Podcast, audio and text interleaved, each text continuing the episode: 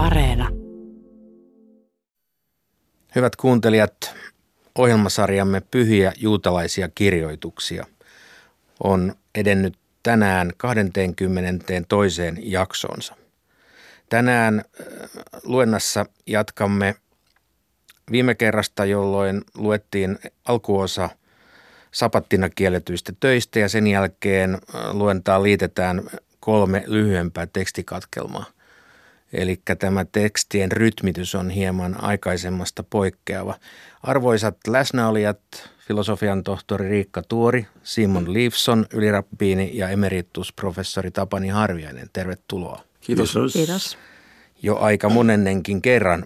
Mitä haluaisitte aluksi todeta näistä tänään kuultavista luentakappaleista?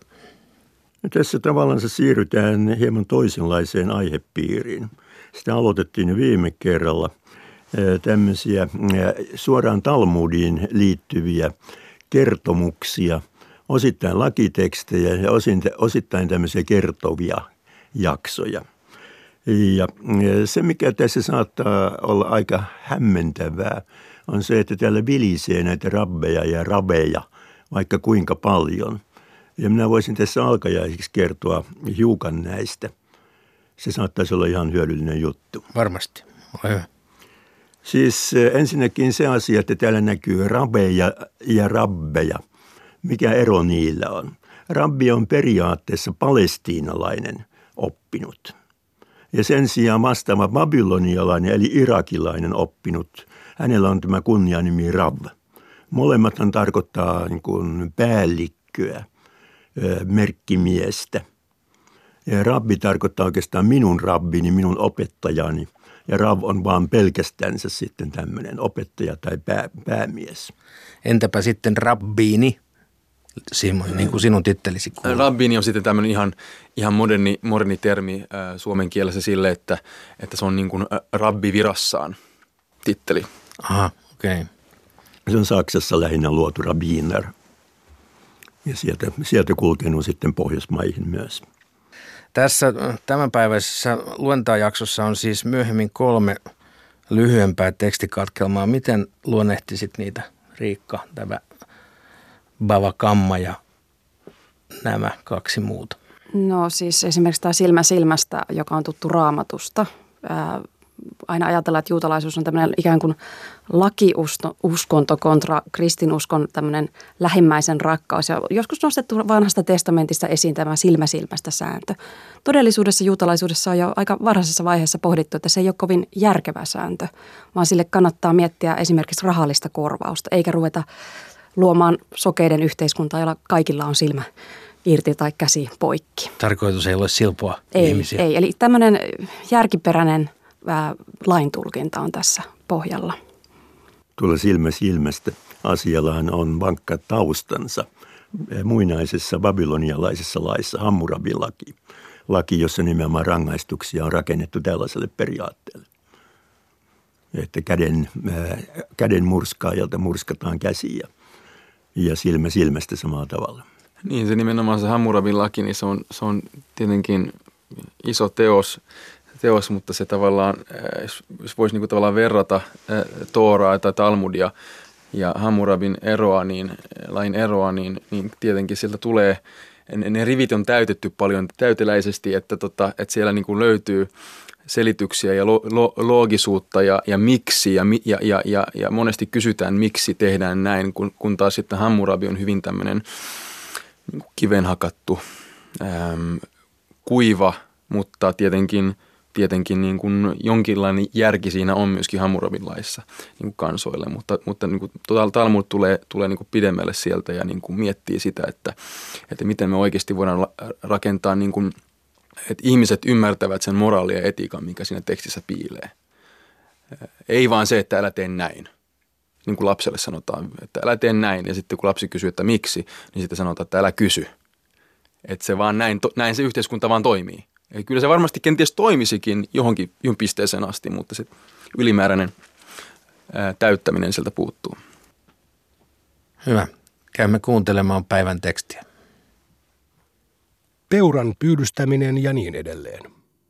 Rabbit ovat opettaneet, että se, joka pyydystää etanan ja murskaa sen, on velvollinen tuomaan ainoastaan yhden syntiuhrin. Rabbi Jehuda sanoo, hän on velvollinen tuomaan kaksi, sillä Rabbi Jehuda sanoo, että murskaaminen sisältyy puimiseen. Toiset sanoivat hänelle, murskaaminen ei sisälly puimiseen. Rava sanoi, mikä on rabbiemme päättely? He katsovat, että puiminen koskee ainoastaan maantuotteita, mutta pyydystäjän pitäisi olla vastuullinen myös hengen riistämisestä. Rabbi Johanan sanoi, että hän murskasi sen kuolleena. Rava sanoi, vaikka sanoisit, että hän murskasi sen elävänä, hän toimii tietämättään hengen riistämisen parissa. Eivätkö Abbaja ja Rava sanoneet molemmat, että rabbi Shimon on yhtä mieltä tapauksesta leikkaa sen pää, ei se kuole? Tämä on eri tapaus, sillä pyydystäjälle on eduksi, mitä kauemmin siinä on henkeä, koska siten sen väriaine paranee. Teurastaminen. Se, joka teurastaa sapattina, mihin uhriin hän on velvollinen. Rab sanoi, hän on syyllinen värjäämisen vuoksi, ja Shmuel sanoi, hän on syyllinen hengen riistämisen vuoksi. Värjäämisen vuoksiko, mutta ei hengen riistämisen vuoksi. Sano, että myös värjäämisen vuoksi. Rab sanoi, siitä mitä sanoin, haluan sanoa jotakin, jotta sukupolvet minun jälkeeni eivät tulisi ja nauraisi minulle, mitä etua on värjäämisestä hänelle. Etua on siitä, että teurastuspaikka tahrautuu vereen, sillä kun ihmiset näkevät sen, he tulevat ostamaan häneltä. Suolaaminen ja parkitseminen. Suolaaminen ja parkitseminen ovat yhdenmukaisia kiellettyjä toimia. Rabbi Johanan ja Resh Lakish sanoivat molemmat. Ota pois niistä toinen ja pane tilalle kuviointi. Rabba Bar Ravhuna on sanonut. Se, joka suolaa lihaa sapattina, on syyllinen parkitsemisen vuoksi. Rava on sanonut. Parkitsemisella ei ole tekemistä ruokien kanssa. Rav Ashi on sanonut.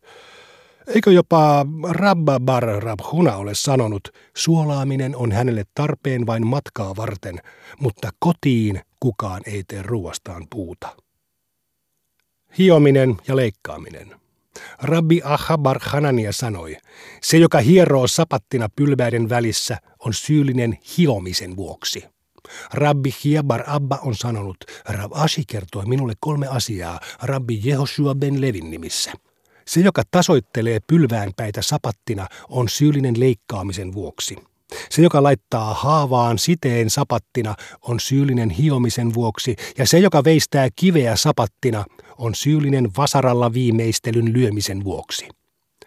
Rabbi Shimon ben Kisma on sanonut, että Rabbi Shimon ben Lakis sanoi. Se, joka kaivertaa johonkin astiaan kuvan, ja se, joka puhaltaa sellaisen lasiastiaan, on syyllinen vasaralla viimeistelyn lyömisen vuoksi. Rav Jehuda sanoi, jos joku kiskoo irtolankoja vaatteistaan, hän on syyllinen vasaralla viimeistelyn lyömisen vuoksi. Mutta tämä koskee vain henkilöä, joka on erityisen tarkka niiden suhteen. Kahden kirjaimen kirjoittaminen. Rabbit ovat opettaneet. Jos joku on kirjoittanut yhden suuren kirjaimen, jonka kohdalle voisi kirjoittaa kaksi, hän on vapaa syyllisyydestä. Mutta jos joku on pyyhkinyt pois suuren kirjaimen, jonka kohdalle voisi kirjoittaa kaksi, hän on syyllinen. Rabbi Menachem, Rabbi Josen poika, on sanonut, pyyhkimistä koskee tällainen kirjoittamista suurempi vakavuus rakentaminen ja purkaminen, sammuttaminen ja sytyttäminen ja vasaralla viimeistelyn lyöminen. Rabba ja Rabbi Zeira sanoivat molemmat. Jokainen, jonka toimi sapattina sisältää työn lopettamisen, on syyllinen vasaralla viimeistelyn lyömisen vuoksi. Nämä ovat päätyöt. Nämä, poiketen rabbi Eliezerin sanoista, joka päätöiden ohella julistaa vastuullisiksi myös alaryhmiin syyllistyneet – yhtä vaille, poiketen rabbi Jehudan sanoista.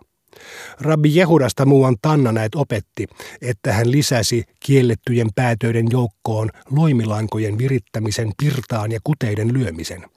Toiset sanoivat hänelle, loimilankojen virittäminen hän sisältyy niiden jännittämiseen. Kuteiden lyöminen hän sisältyy kutomiseen. Mishna, Bavakamma. Lähimmäistään vahingoittanut on velvollinen maksamaan korvauksen viidestä seikasta. Vahingosta, särystä, lääkärikuluista, elannon menettämisestä ja nöyryytyksestä. Vahingosta.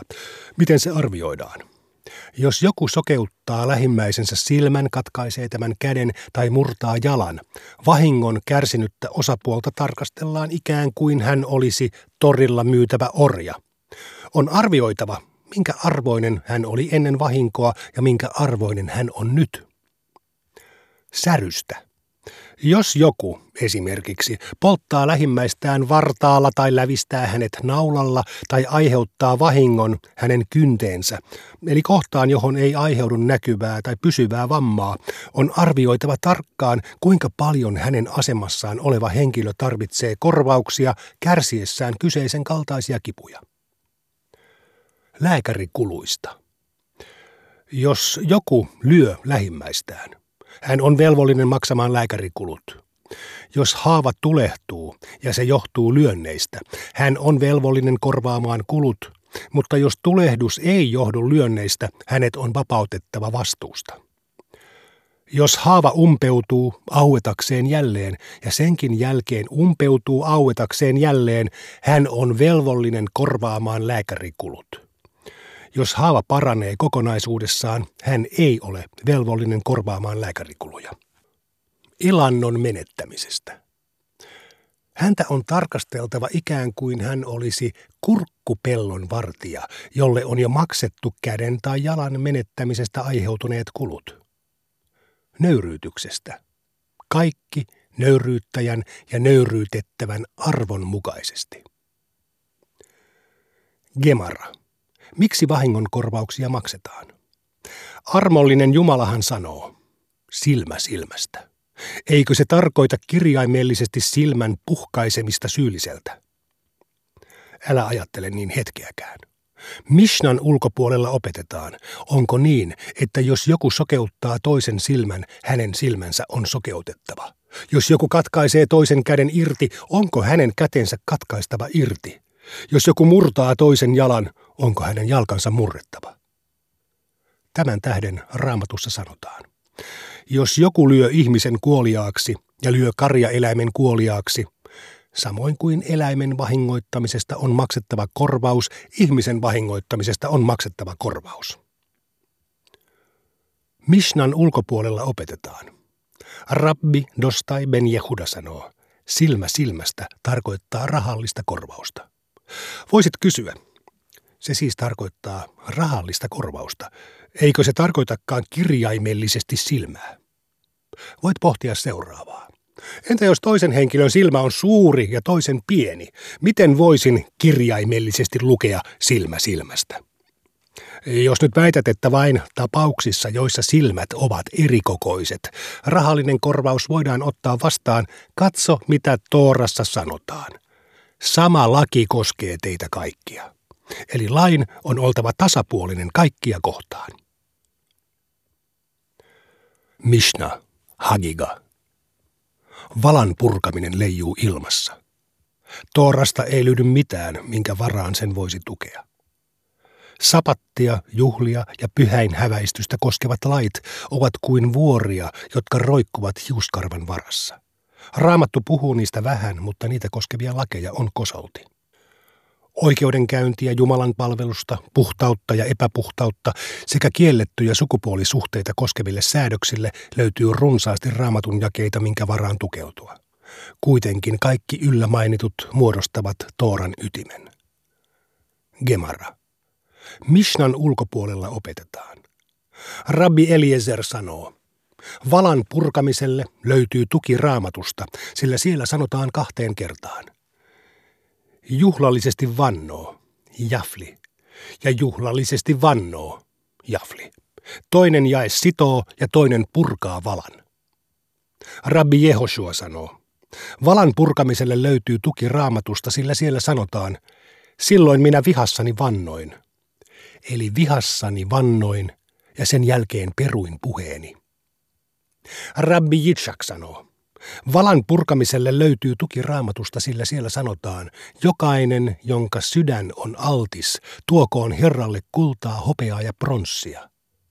Hanania, Rabbi Jehosuan veljenpoika sanoo, Valan purkamiselle löytyy tuki raamatusta, sillä siellä sanotaan, olen vannonut valan ja olen pitänyt valani. Minä noudatan sinun vanhurskaita päätöksiäsi. Rav Jehuda sanoi Shmuelin sanoneen, jos olisin ollut siellä viisaiden oppineiden seurassa, olisin sanonut heille, minun lähteeni on parempi kuin teidän, sillä raamatussa sanotaan, hän ei saa rikkoa lupaustaan. Hän ei itse saa rikkoa lupaustaan, mutta muut voivat rikkoa sen hänen puolestaan.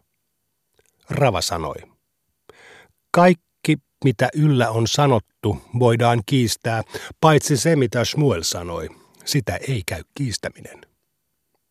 Rabbi Eliezerin lausumaa vastaan juhlallisesti vannomisesta.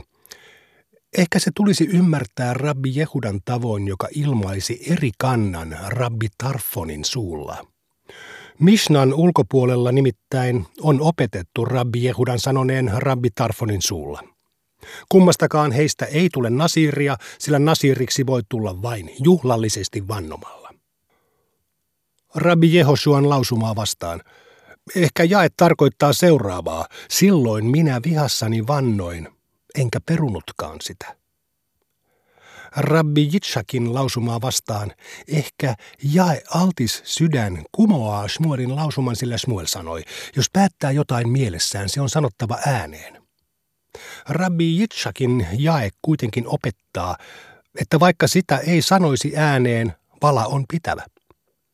Hananian, rabbi Jehosuan veljenpoika, lausumaa vastaan. Ehkä raamatun jaet tulisi selittää Rav Giddelin mukaisesti, joka lainasi Ravia.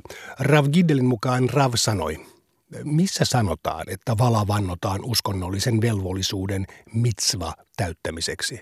Raamatussahan sanotaan, olen vannonut valan ja olen pitänyt valani, minä noudatan sinun vanhurskaita päätöksiäsi. Mutta se, mitä Shmuel sanoi. Sitä ei käy kiistäminen. Rava sanoi, ja toisten mukaan se oli Rav Nachman Bar Yitzhak. Tämän vuoksi ihmisillä on tapana sanoa, parempi yksi tulinen pippuri kuin kori täynnä kurpitsoita. Kääntyminen juutalaisuuteen, jevamot, leviraatti, avioliitot. Rabbimme ovat opettaneet näin. Jos muukalainen tänä aikana haluaa kääntyä juutalaisuuteen, häneltä on kysyttävä, miksi tahdot kääntyä juutalaisuuteen? Etkä ole tietoinen siitä, että tänä aikana Israelia eli juutalaisia ahdistetaan, sorretaan, vihataan ja vainotaan, ja se on piinojen saartama. Jos muukalainen vastaa, olen tietoinen siitä kaikesta, enkä silti ole sen arvoinen, hänet on viipymättä otettava vastaan. Aluksi hänelle on opetettava joitakin helppoja ja ankaria käskyjä.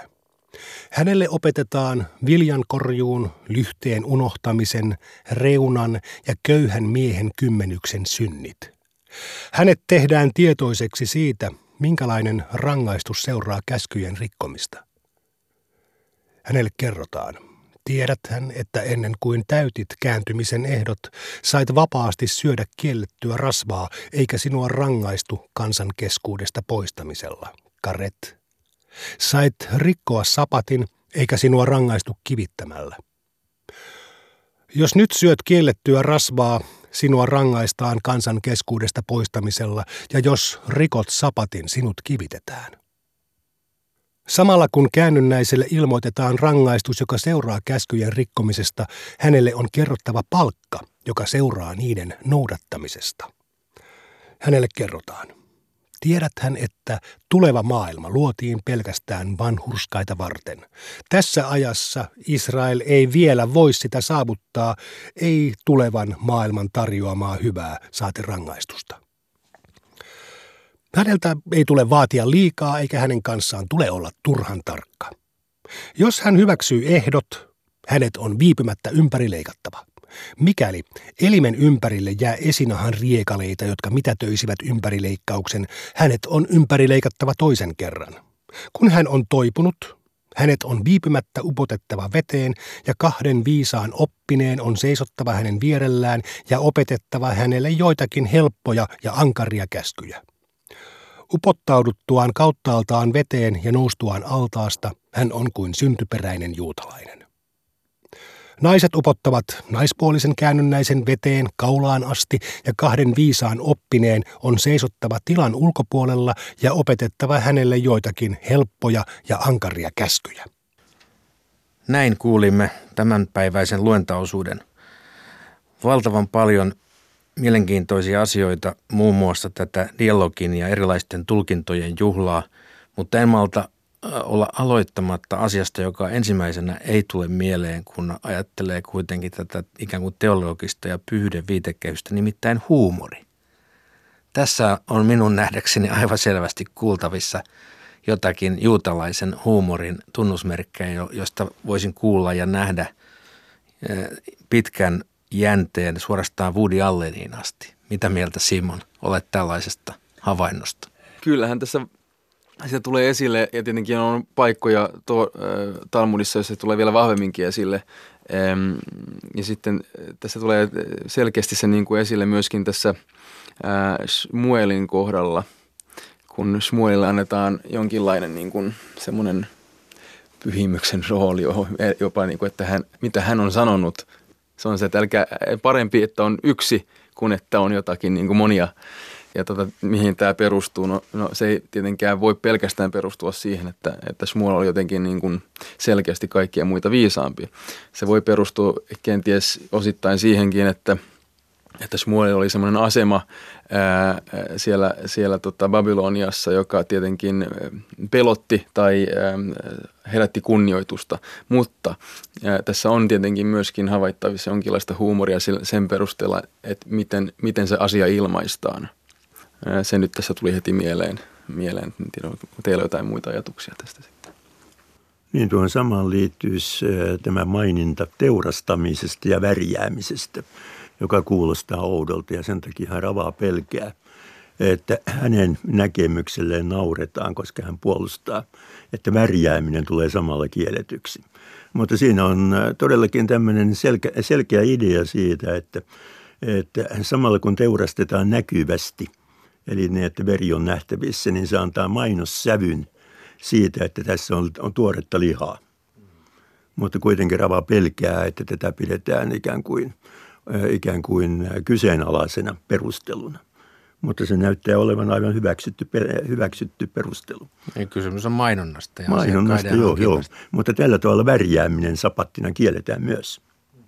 Tässähän mietitään, että näiden pääotsikoiden alla on kaikenlaisia johdannaisia – mitä kaikkea siihen sisältyy. Ja niistä keskustellaan erilaisin näkemyksin. Aivan. Jälleen kerran sama juttu, että nämä ei välttämättä ole mitään absoluuttisia kieltoja tai käskyjä, vaan aiheita, joista voidaan keskustella eteenpäin, vaikka tälle vuosisadalle saakka. Joo, siis kaikki nämä pätkät on tällaisia, että nämä jatkuu siellä Talmudissa ihan loputtomia. Tässä annettiin tällainen suomalaisille kuulijoille tällainen pieni pieni pätkä, pieni tällainen maistiainen siitä, että mitä tämä on ja miksi, miksi juutalaisilla saattaa tosiaan kulua koko elämä tähän opiskeluun, koska nämä, nämä aukenee tosi vai, todella vaikeasti kyllä.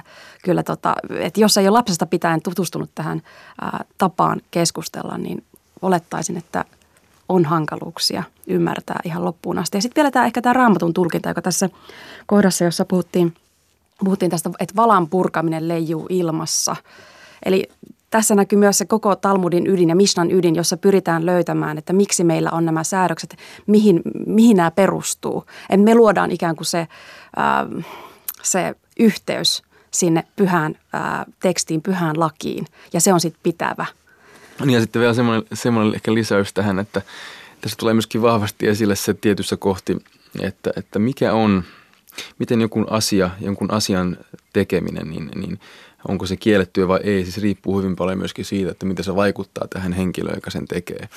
Eli tämä niin sanottu termi psikreisha venechalei, eli mikä tulee siitä tavallaan asiasta, että, että, että jos, jos, jos tota, tappaa kanan niin, ja kanalla ei ole päätä, niin okei se kana kuolee, mutta, mutta voi, pystyykö se tietämään, että se kuolee vai ei. Tässä huumoria kanssa. Totta kai kana kuolee silloin, kun sieltä leikataan pää. Tämä vallan rikkominen leijuu ilmassa, jonka nostit Riikka esiin, niin se jäi minuakin kovasti kiinnostamaan. Siis ilmeisesti sillä tarkoitetaan sitä, että, että näillä säädöksillä ei välttämättä väitetäkään olevan niin kovin absoluuttista ja pitävää perustaa. Eikö se ilmassa roikkuminen viittaa siihen vai viittaako? No, ehkä se viittaa myös siihen, että rabbi, rabbeilla on tehtävä löytää se peruste sille, että miksi tällaisia lakeja on meillä olemassa. Ja sitten tässä on tällainen raamatun tulkinta, oikein eksegeettinen analyysi käynnissä, että he ottaa ne tiettyjä raamatun kohtia, joissa viitataan, käytetään tätä valan purkamiseen tai valan vannomiseen liittyvää terminologiaa ja sitten luodaan se yhteys raamattuun, että miksi meillä on nämä säädökset Mishnassa, mutta raamattu ei, ei kerro sitä samalla tavalla. Ja sekin kuulostaa suurelta huumorilta, että, että todetaan, että itse ei voi valaa rikkoa, mutta joku toinen voi tehdä sen hänen puolestaan.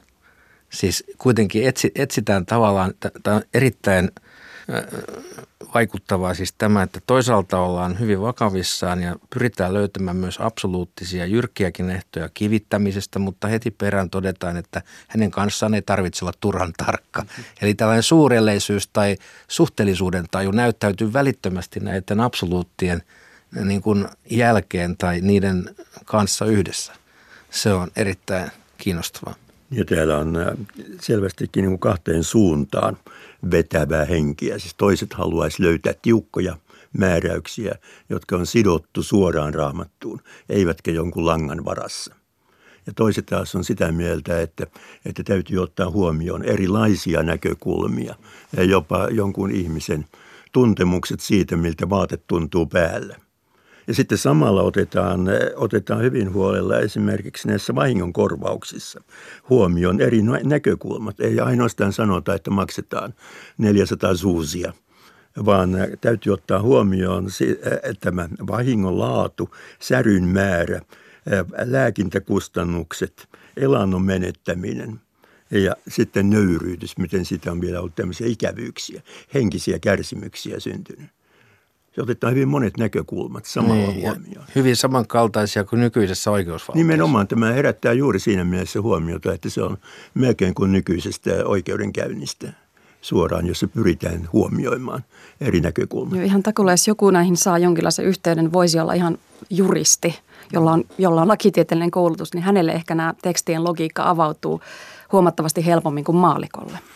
Niin ja voisiko jopa väittää näin, että Talmud on, on toiminut jonkinlaisena perustana länsimaiselle ää, lakisysteemille. Eli, eli jos joku, joku tämmöinen lähde pitäisi löytää kirjallisuudesta, niin kyllä mulla on semmoinen käsitys, että Talmud ja sen, ni, niihin viittavat keskustelut ovat hyvinkin paljon vaikuttaneet siihen, millä tavalla laki nykyään ää, toimii länsimaisissa demokraattisissa valtioissa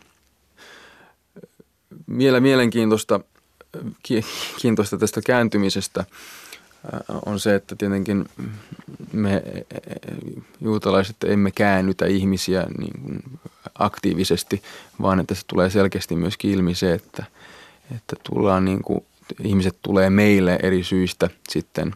Ja, ja sitten me, me ei heti niin kuin edes niin kuin tavallaan oteta vastaan, vaan me, me, me niin sanotusti ää, ää, tehdään palvelus tälle kääntyvälle tai sille, joka ajattelee kääntymistä, sillä me sanotaan hänelle, että, että haluatko oikeasti olla juutalainen? Se on vaikeaa monestakin syystä. Ja jos hän sitten sanoo, että kyllä, ja mä en ole sen arvoinenkaan, niin me viipymättä otetaan hänet vastaan. Hyvä. Tähän on hieno lopettaa tämänkertainen jaksomme. Kuulemin ensi kertaa.